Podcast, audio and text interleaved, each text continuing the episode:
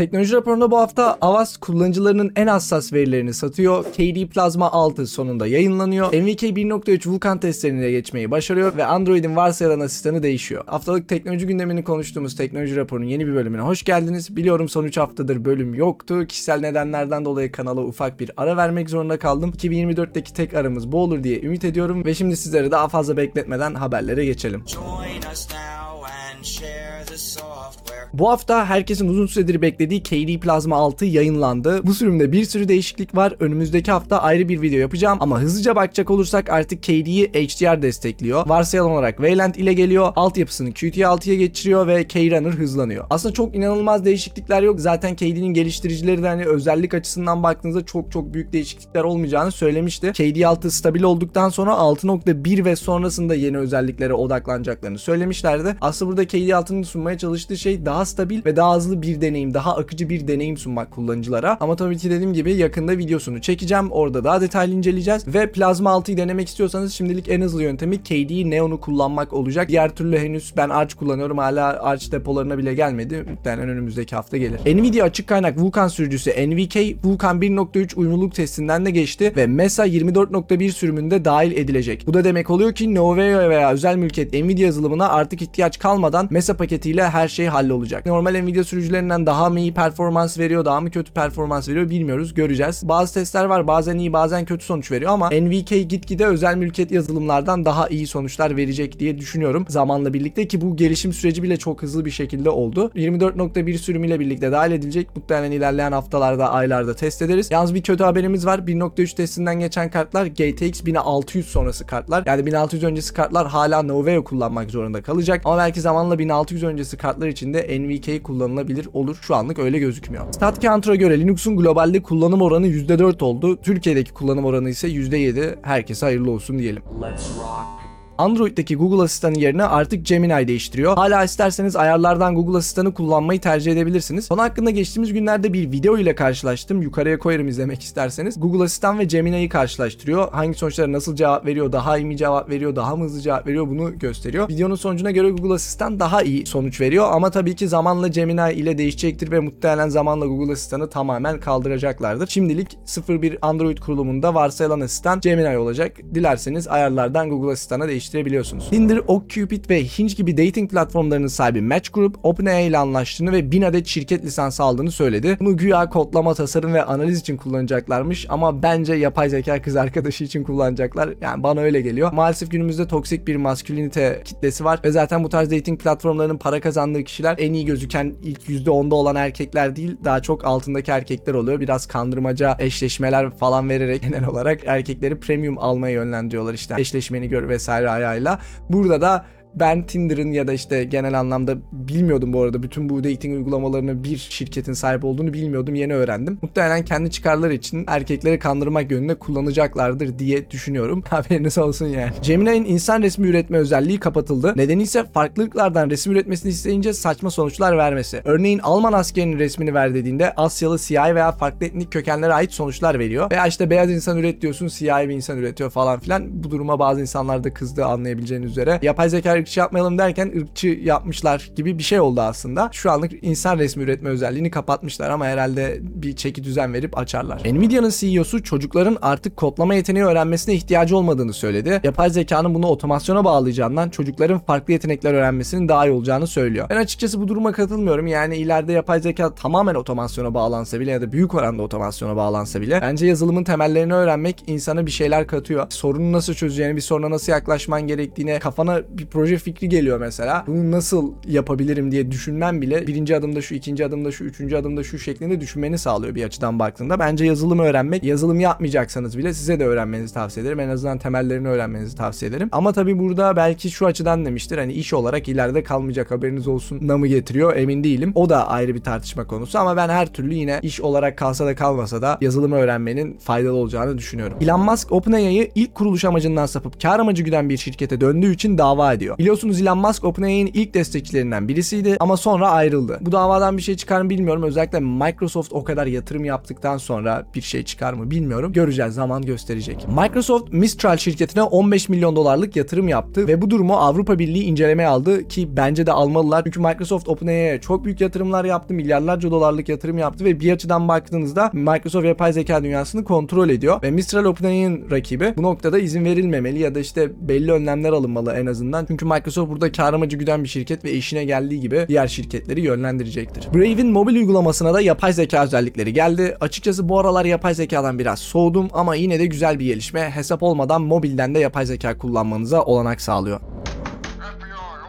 Avrupa Birliği'nin getirdiği zorlamalarla birlikte Meta'nın WhatsApp'ı diğer platformlarla uyumlu hale getirmek için çalıştığını biliyoruz. Signal ve Threema'nın CEO'ları WhatsApp ile beraber çalışmak istemediğini belirtmişler. Nedeni ise kendi güvenlik standartlarımız var işte biz sürekli yukarı çıkmaya çalışıyoruz. WhatsApp'la birlikte uyumlu çalışırsak bu güvenlik standartlarımızı aşağı indirmek zorunda kalırız diye bir açıklama yapmışlar. Yani da biraz daha uzun da özetliyorum şu an size. Bilmiyorum belki bir açıdan doğrudur ama bir açıdan da saçma buluyorum çünkü WhatsApp ile uyumlu hale getirmesi demek aslında diğer kullanıcıların da Signal'a biraz daha rahat geçebilmesi demek. Ben birçok kişi biliyorum sırf bütün arkadaşları WhatsApp'ta olduğu için Signal'a geçemiyor mesela. Zamanla bazı insanlar Signal kullanmaya başladıkça diğer insanlar da WhatsApp'tan Signal'a geçebilir. Bence bunu kaçırmamaları lazım. Yani bu- bunu dememeleri lazım bence. Ama bilmiyorum tabii ben işin çok teknik kısmında değilim. Söyledikleri gibi Signal'ın uçtan uca şifrelemesini bozacak bir şey olursa onu bilemem. Ama bir açıdan da dediğim gibi saçma buluyorum. Nvidia Linux'ta biri yüksek olmak üzere 3 adet güvenlik açığını kapattı. Linux kullanıcıları Nvidia sürücülerini mutlaka güncellesin. Her geliştirici bir defada olsa yanlışlıkla depolarına gizli anahtar yüklemiştir. Artık GitHub push yapmadan önce herhangi bir şifre gizli anahtar sızdırıp sızdırmadığınızı kontrol ediyor ve commit'inizin içinde böyle bir şey varsa sunucuya gitmesini engelliyor. Tabi %100 her şeyi tespit edip etmeyeceğinin garantisi yok ama böyle bir engelleme olması güzel. Calendly üzerinden özelleştirilmiş bağlantı yapılabiliyor ve Kuzey Kore devleti tarafından desteklenen hackerlar bu durumu avantaja çevirerek Mac cihazlarına zararlı yazılım yüklemek için kullanmışlar. Randevu alma uygulaması işte siz linkinizi atıyorsunuz insanlar tıklayıp sizden randevu alıyor. Zaman diliminin uyuşup uyuşmaması gibi sorun olmuyor çünkü otomatik olarak çeviriyor onu size. Bunun açık kaynak alternatifi de var bu arada. cal.com, cal.com bakmak isterseniz. Ama konumuz bu değil. Konumuz Calendly özelleştirilmiş bağlantı oluşturmanıza izin veriyormuş ve buradaki hackerlar avantajı çevirerek işte kullanıcı tıkladığında belli başlı açıkları tetikleyip script yüklemesini sağlıyorlarmış arka planda ve Mac cihazlarını enfekte ediyorlarmış. Calendly bu durumu düzeltti mi ya da herhangi bir önlem aldı mı bilmiyorum ama Calendly üzerinden gelen bağlantılara dikkat etmenizde fayda var. GitHub'da 100 bin üzerinde zararlı yazılım içeren depo tespit edildi. Bunu yapan kişiler aslında zararsız ve normal bir depoyu alıp içine zararlı yazılım yüklüyorlar ve daha sonrasında sıfırdan aynı isimle GitHub'da paylaşıyorlar. Fake hesaplarla da bu paylaştıkları depoyu sürekli forkluyorlar ve dışarıdan baktığınızda gayet güzel, normal, resmi bir yazılım sayfasıymış gibi gözüküyor ama aslında değil. Kullanıcılar da bunu tıklayıp indirdiğinde maalesef zararlı yazılım bulaşıyor. Hatta bu forkladıkları depoları da gidip forumlarda veya başka sitelerde yayınlıyorlar ki böylece işte Google'un SEO'suna falan da girsin. İlginç bir durum. GitHub'dan yine yazılım indirirken ekstra dikkat etmemiz gerektiğini gösteriyor. Yapay zekanın GitHub'a olan Hugging Face üzerinde de benzer bir durum geçerli. Oradan indirdiğiniz modellerin de sağlam olduğuna dikkat edin. Çünkü modeli sisteminize yüklerken arka planda zararlı yazılım çalıştıran depolar olduğu gözlemlenmiş. Global olarak SMS mesajlarını ileten bir şirketin veri tabanı herkese açık bir şekilde internette keşfedildi. Bu veri tabanında anlık olarak şifre yenileme bağlantıları ve iki faktörlü SMS doğrulama kodları duruyor. Ve her dakika güncelleniyor tabi. Bu veri tabanı anlık olarak güncelleniyor. Siz de insanların güncel SMS kodlarına, güncel şifre yenileme bağlantılarına erişebiliyorsunuz. İşte bu haber de yine ders olsun. Lütfen SMS üzerinden iki faktörlü doğrulama yapmayın. Lütfen SMS üzerinden şifre yenileme bağlantıları almayın. Farklı şekillerde hesaplarınızı koruyun. Diğer türlü SMS şifrelenmiş bir protokol değil. Ortadaki herkes zaten mesajlarınızı okuyabiliyor ve aynı zamanda SimSwap saldırılarına da açık konumdasınız. Dolayısıyla iki faktörlü SMS doğrulamalarından artık kurtulmanız lazım.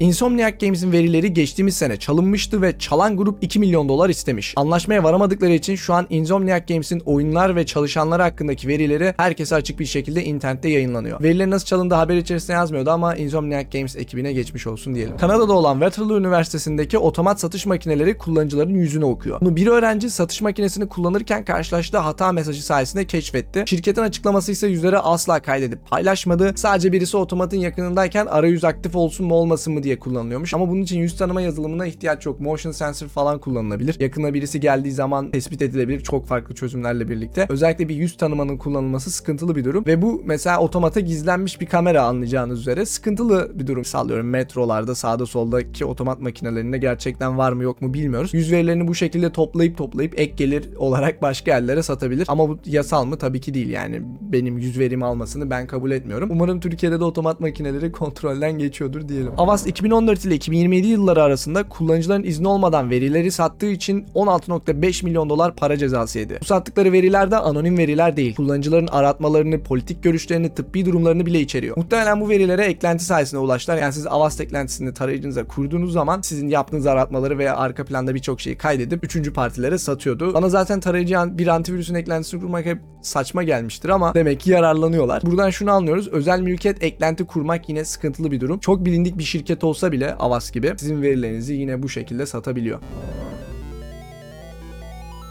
GeForce Now servisinin ücretsiz kısmına reklamlar gelecek. Oyun oynamak için sırada beklerken 2 dakika uzunluğunda reklamlar görebileceksiniz. Nvidia bu durum zamanla kâra dönüşeceği için bekleme sürelerinin de azalacağını söylüyor. Bence ücretsiz bir servis için normal hatta bugüne kadar hiç reklamsız hiçbir şey istemeden bu kadar devam ettirebilmeleri bile şaşırtıcı. Ve söyledikleri gibi aslında bu tarz reklamlar gelire çevrilirse ve bu gelir de daha fazla ücretsiz bilgisayar için falan kullanılırsa kullanıcıların işine bile gelebilir. Ama tabii söyledikleri gibi o yönde kullanacaklar mı bilmiyoruz. Nintendo Switch emülatörü olan Yuzu'yu dava ediyor. Yuzu özgür yazılım bir proje ve normal şartlar altında sahip olduğunuz oyunları cihazınızdan boşaltıp oynamanızı tavsiye ediyor. Ama Nintendo insanların büyük çoğunluğunun bu şekilde yapmadığını yani hali hazırda satın aldığı oyunu bilgisayarına atıp oynamadığını, yasa dışı kopyaları bulup oynadığını söylüyor ve bir açıdan doğru muhtemelen doğrudur yani çoğu insanın Nintendo Switch yoktur ve internetten bulup oynuyordur korsan yasa dışı bir şekilde. Ve bu kötü bir durum ayrı hikaye ama şu da bir gerçek benim Nintendo Switch'im varsa ve oyunu satın aldıysam bilgisayarımda da oynama hakkına sahip olmalıyım ve zaten emülatörler normal şartlar altında yasa dışı değil ama Nintendo bu argümanı kullanarak dava ediyor yüzüğü. Bakalım ne olacak ilerleyen zamanlarda göreceğiz. Linux'ta oyunlar oynamanızı sağlayan Proton'un bugüne kadar resmi bir logosu yoktu ama artık var. Standart bir logoya benziyor bu arada ama hiç olmamasından iyidir. Damn, son, where'd you find this? Türkiye'de Twitch ve Kick platformlarına gelen yasak kaldırıldı. Kick platformuna gelen yasağın ana nedeni kumarla alakalı içeriklerin olmasıydı. Twitch'e gelen yasağın nedeni ise tam olarak bilinemiyordu. Yani ya da benim taradığım haberler arasında tam net bir nedeni yoktu ama muhtemelen benzer bir nedenden dolayı gelmiştir. Şu anlık Kick kumarla alakalı içerikleri kaldırmış. Türkiye özel olarak iki platformda da yasak kaldırılmış gözüküyor. Geçtiğimiz hafta Gmail'in Ağustos 1 tarihinde kapatılacağı yönünde çıkan bir haber Google tarafından yalanlandı. İnsanların bu duruma hemen inanmasının nedeni Google'ın çıkardığı ürünleri sürekli kapatmasıydı bence. Ama ben Gmail kapanacak haberini gördüğümde hiç inanmadım. Yani çok saçma geldi. Çünkü biliyorsunuz e-posta verileri şifrelenen veriler değil ve Gmail'in içerisinde inanılmaz bilgi var. Yani siz Gmail kullanıyorsanız şu an sizin hakkınızda birçok şeyi biliyor Google. Ve hatta geçmişte de Gmail içeriklerinize bakarak size reklam gösterdiklerini falan biliyorduk. Günün sonunda Gmail onlar için bir altın madeni gibi bir şey veri açısından baktığınızda. Dolayısıyla ben kapatacaklarına inanmamıştım. Veri kazma muhabbeti olmasa bile Google hesabınız var YouTube'a bağlı. Ondan size mailler geliyor. Google hesaplarınızda yaptığınız satın alımlardan mailler geliyor. Yani çok saçma bir hamle olurdu. Yalanlandı haber. Elon Musk'ın söylediğine göre Neuralink çipinin takıldığı ilk insan şu an beyniyle mouse'u oynatabiliyormuş. Yalnız herhangi bir video veya kanıt yok. Şimdilik Elon abimizin sözüne güvenmemiz lazım. Ama bu noktada şüpheler de var bir açıdan baktığınızda. Çünkü Neuralink'in çipi ilk başta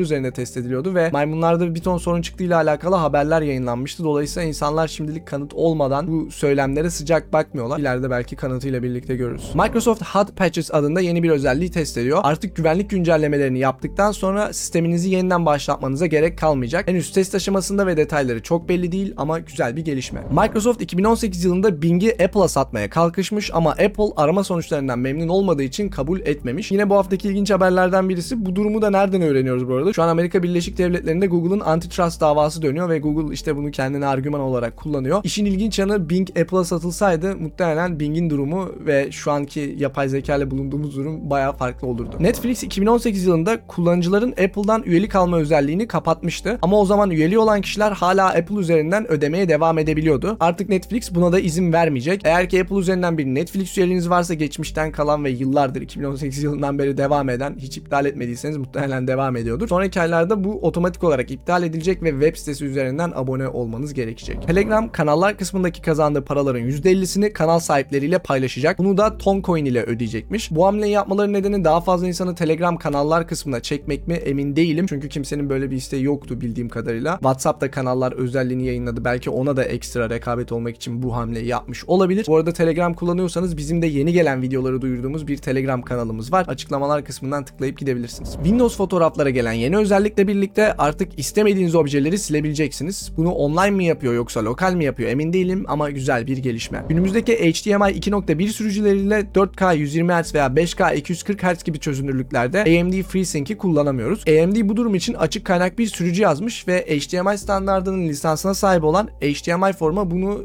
iletmiş ama HDMI Forum bunu reddediyor ve lisans hakkına sahip olduğu için reddetme hakkı var zaten. Bu durumda da az önce bahsettiğimiz çözünürlüklerde ancak DisplayPort kullanarak bu çözünürlüklere ulaşabileceğiniz anlamına geliyor. Peki HDMI Forum bunu niye reddetmiş diye soracak olursanız muhtemelen kendi lisans çıkarlarına karşı olduğu için reddetmişlerdir. Tam olarak nedeni haberde yazmıyor ama bundan dolayı reddettiklerini tahmin ediyoruz. Google RCS mesajlaşma özelliğini rootlu cihazlarda engellemeye başladı. RCS, SMS uygulamanız üzerinden arkadaşlarınızla uçtan uca mesajlaşmanızı sağlayan bir olay. Resim, GIF, video vesaire de paylaşabiliyorsunuz. Tıpkı WhatsApp gibi oluyor. Türkiye'de de çalışıyor bu arada. Geçtiğimiz günlerde birisiyle denemek zorunda kaldım. Yani WhatsApp'ı yoktu. Denemek durumunda kaldım. RCS üzerinden bildiğiniz e, WhatsApp gibi işte çiftlik falan gidiyor. Mesaj gitti mi gitmedi mi, mesajı gördü mü görmedi mi. Tıpkı SMS uygulamanız WhatsApp gibi bir şey dönüyor. Türkiye'deyseniz ve Google'un mesajlar uygulamasını kullanıyorsanız deneyebilirsiniz. Ama artık rootlu uygulamalarda RCS desteğini Google kesmiş. Nedeni ise güvenliği ihlal ediyor. Belli bir standarda tabi olması lazım demişler ama çok saçma bir durum. Olayı şöyle düşünmeniz lazım. Rootlu bir telefonda bir defa WhatsApp Signal gibi uçtan uca şifreleme uygulamalarını kullanabiliyoruz. Yani bir telefonun rootlu olması uçtan uca şifreleme olmasına engel değil. Çok saçma bir argüman baktığınızda. Kaldı ki bilgisayarlarımızda da root erişimine sahibiz. Yani Windows'ta kullanıyorsanız, Linux'ta kullanıyorsanız, Mac'te kullanıyorsanız root erişimine sahip olabiliyorsunuz. Ve bu cihazlarımızda da uca şifrelemeli mesajlar kullanabiliyoruz. Tabii ki telefonun rootlanması tavsiye edilmeyebilir ama bir mesajlaşma uygulamasını kullanmaya kesinlikle engel değil. Saçma bir hamle yani baktığınızda. Muhtemelen insanların rootlamasını engellemek için ya da caydırmak için yapılmış bir şey olsa gerek. Apple Avrupa Birliği'ne gelen yasalar nedeniyle Progressive Web App desteğini AB cihazları için kesmişti. Ancak birçok insan tahmin edebileceğiniz üzere bu durumdan mutlu olmadığı için geri getirdiler. Kesmelerinin nedeni ne diye soracak olursanız diğer tarayıcı motorları da gelecek ya diğer tarayıcı motorları geliyorsa onlara da izin vermemiz lazım. Ama Progressive Web App'ler sadece WebKit ile çalışıyor.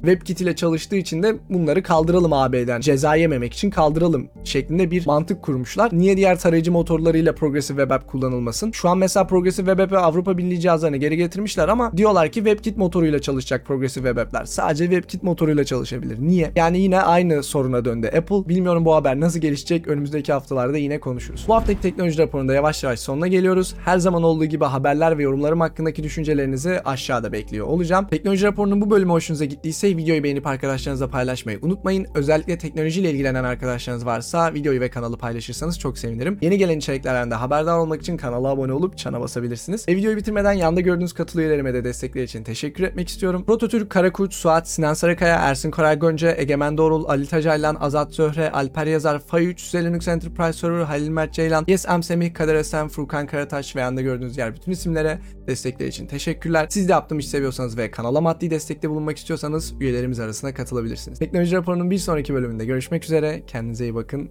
Hoşçakalın.